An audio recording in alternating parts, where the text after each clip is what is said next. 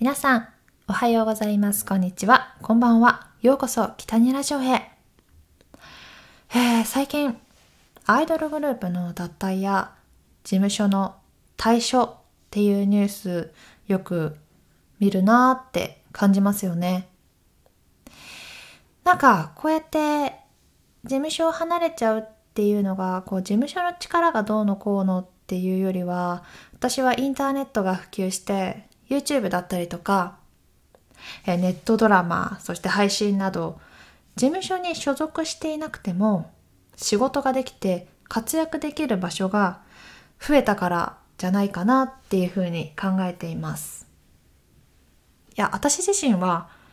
えー、ちゃんと、まだ、あの、まだって言ったらちょっと語弊があるけど、あの、事務所に所属しているんですが、えー、結構、あの、自分のやりたいことをしっかりと自由にやらせてもらえているし、もちろん、こう、事務所に所属していないとできない、もらえない仕事もあるので、事務所での活動もさせていただいています。最近のこういうなんかグループの脱退っていうことに関しては、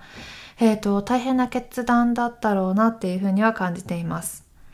あの、グループって一人一人の活動も大事なんですけど、こう、全員で一つっていうのがあるじゃないですか。まあ、家族みたいな感じ。一人でも抜けたらダメな。で、お互い人生を支えているっていう感じだし、そう、だから、こう、墓を推しって言われてるさ、あの、一つのグループを全体が好きっていうので応援して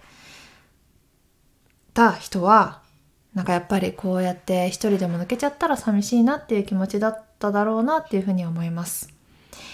まあ、本当に押せる時に押しておけっていうのはまさにそうですよね。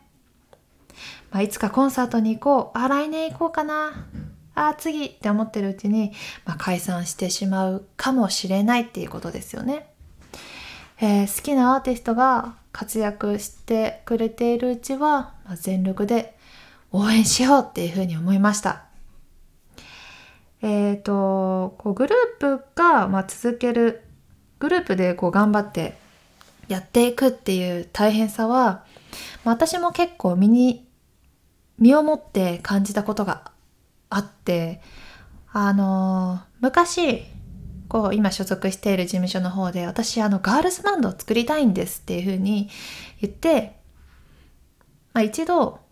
その楽器ができる女の子モデルさん集めて3人で組んだことがあったんですよ、実は。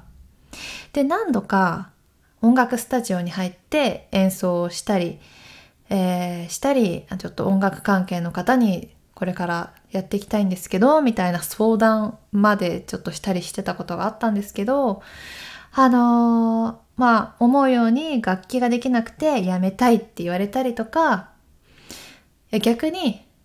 ゆりのやる気が感じられないっていうふうに怒られたりとか、あの、まあ、それには私はびっくりしました。私なりに頑張っていたので、なので、まあ、それ伝わらなかったっていうのが悲しかったし、まあ、全員で同じ目標に向かって、まあ、同じだけ頑張るっていうのは本当難しいことだなっていうふうには思いました。あと、まあ、それぞれこうモデルのお仕事だったりとか、女優のお仕事だったり、まあ、それぞれ、えー、個人でやっているお仕事もあったので、まあ、そういった仕事関係でのスケジュールを合わせるっていうのが本当に、それもすごく大変でした。あの、以前ラジオでも話したことがあるんですけど、えー、私、スケジュールが、明日のスケジュールが今日わかる毎日を過ごしているんですね。夕方ぐらいになって明日どこに行ってくださいとか、明日のスケジュール今日わかるっていう毎日なので、あのー、例えば、一週間後の今日みんなでここのスタジオ入ろうねってお話をしてたとしても、あのー、まあ、ごめん、明日オーディション入っちゃったとか、ごめん、明日仕事だっていうので、永遠にスケジュールが合わないんですよ。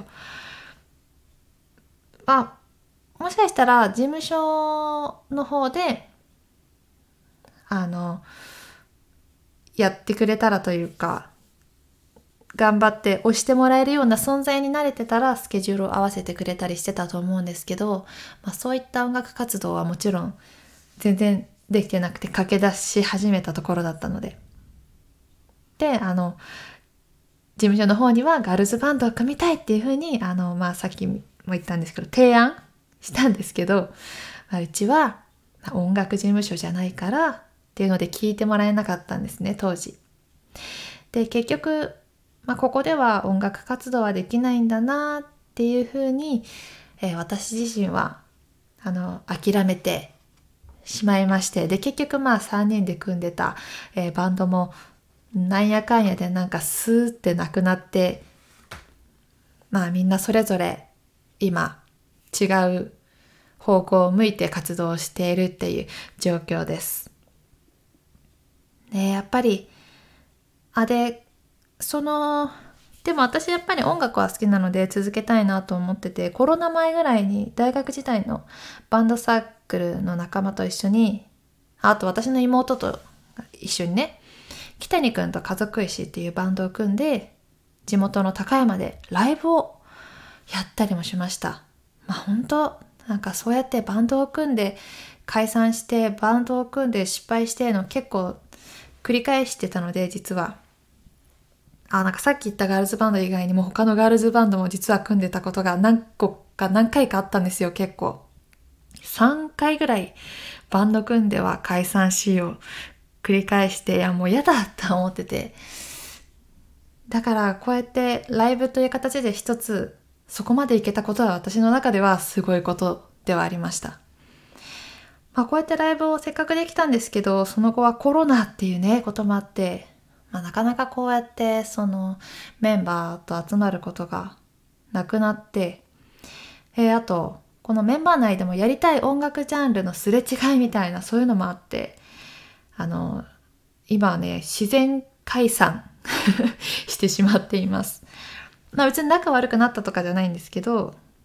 まあ今それぞれかなって感じですね。あの今現在はバンドに関しては特に決まったメンバーっていうのはえー、決めずにあのその時集まったじゃあこれやろうよって、まあ、意気投合した、えー、音楽好きの友人と、まあ、YouTube であの動画を撮って配信という形であの音楽を楽しんでいます。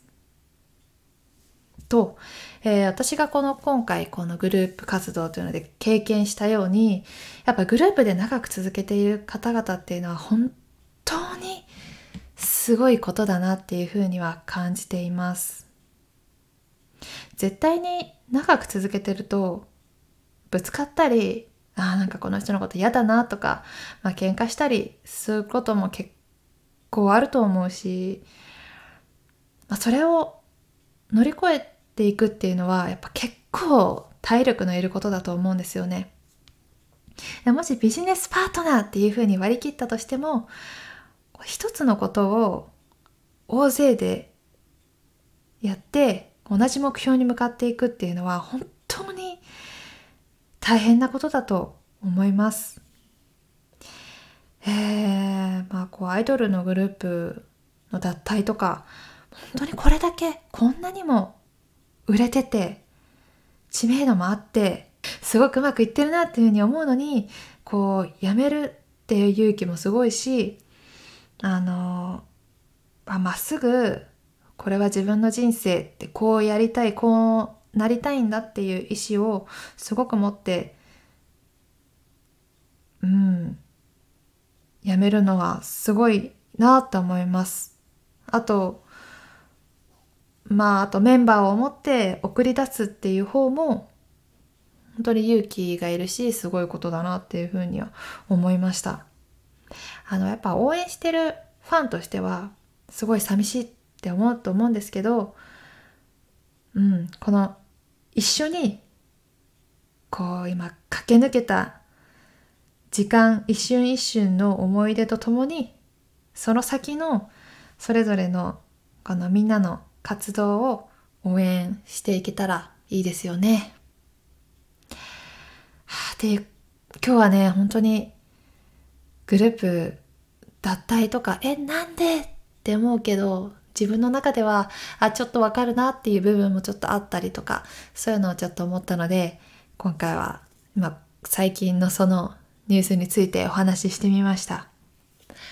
えー、ということで今日もお話聞いていただきありがとうございました。それではまた次回の放送でお会いしましょう。北にゆりでした。またね